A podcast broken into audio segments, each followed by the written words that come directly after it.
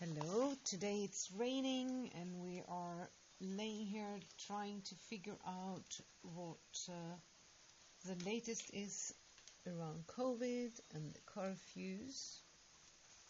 And there is one word that always pops up, and that's science. Follow the science. And then we go to Olive O number five. You remember the different mind detox principles. Number five is what words really mean. So please, Ray, could you elaborate a little bit about it? Follow the science. Yeah, follow the science. Everyone says that now in social media. Well, let the peacocks go first. Yeah. Okay, they introduced me. Yeah, they introduced you. Well, for me, science is a process in which certain people with a certain view ask certain questions. And other people who, to some extent, have the same view respond, ask questions too, and respond to the answers of those questions using a particular method.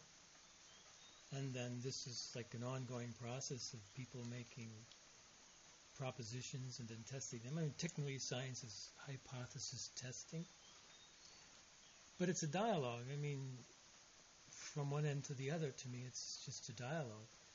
So when you say follow the science, I mean, that's quite a big thing because you know, when did science formally start? I don't know. I mean, according to some anthropologists, magic was an initial form of science because they didn't know how else to understand the world. So science is people trying to understand the world using certain tools at a certain point in history with certain assumptions in their mind. And so go ahead and follow it, but that's going to be a big, big, long story. So yeah, that's Yeah, a start. couldn't couldn't it also then be like any other religion? It's just something you believe in.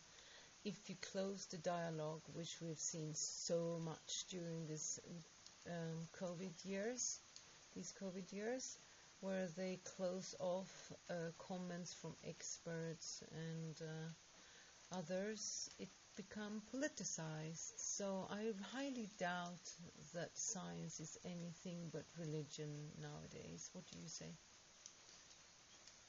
I think that any time you're not allowed to discuss an alternative perspective, then you need to really think about that. Because in history, when it was the case that alternative viewpoints were not tolerated, certain names come to mind, right? Like Galileo or Giordano Bruno, or more recently in the era of fascist dictators and that's I mean that's just a thought. I would like to at least know what the other people are saying because the point of science is really a debate.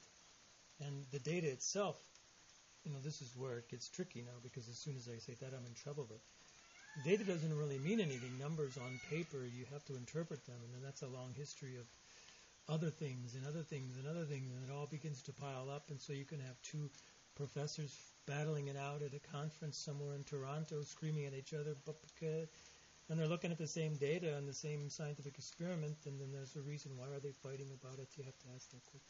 I mean, it's a big story, but at least I'd like to know what the other guys are saying. And Yeah. I'm always going to question when I'm not allowed to say something. If I'm not allowed to say something, then I'm going to wonder why. and if you're not allowed data. And that's um, also the issue here, where uh, some science, for example, the pre studies for the vaccines, are not official. So, why would I want to take a vaccine if I can't even see the pre studies and outcomes? Why would I take a vaccine if those that understand more than me, experts, want to see the data and have bad comments around it? So it's all become very much a belief. It's become more of a religion, I think, as it has closed down and don't allow this dialogue. Now, it comes to my mind also that it's politicized. And Because that's what politics is really, isn't it? Or competition. Is it competition or politics? Or both? I mean, really, what we're we're doing now is we're trying to define something, and that's a different game. So that's another story. Um, so I define science as a debate using a particular method with particular assumptions in a particular historical period, blah blah. But you may not agree with that, and then okay, so that's okay. But now, if you if, we, if we're going to add, add another definition opportunity here, that's great. So, is science a religion? Well, I mean, it really depends on you know the scientists will say no. The religious guys might say no, but it's, it really depends on what you want it to mean. I mean, it's Yeah. the, all we're ever really doing is trying to define words. Yep. And at the end of the day, you can define a word any way you want, because the words are just noises we make with our mouths, and on occasion we pen them on paper or something.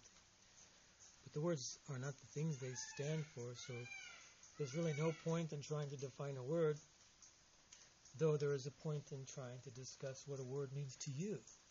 That's a different thing. Mm-hmm. What a word means outside of the context of any observer it's arbitrary, it's irrelevant, but what the word means to any observer is very important. Yeah. Everybody's free to have any meaning for any word they want. And of course, at some point we have to agree on, like, the red light means stop, which is this kind of a word because a word is really just a sign, and red is a sign. I mean, it could be any color. Maybe. So we all agree, okay, red means stop. Yeah, and some guys say, oh, I disagree, red doesn't mean stop. I mean, that's not a good color for stop. Stop should be blue. No, no, that's okay. We can make stop blue. Everybody agree? Yeah, okay, then blue is stop. But if somebody disagrees and they don't stop, then we have a problem. So it's really a question of policy. And here I come back to number five of Olive 8, if you remember. These podcasts are for our guests and clients, and we have gone through the O8. They are also out on uh, Amazon, I think for one dollar or something that Amazon takes, so they're basically free. Download them if you want to learn more about the O method and what we call mind detox. Very, very liberating um, thoughts to go through. Thanks for listening and uh, give us your thoughts on social media. We are pretty much everywhere under the name Olive Retreat. Thank you. Have a nice day.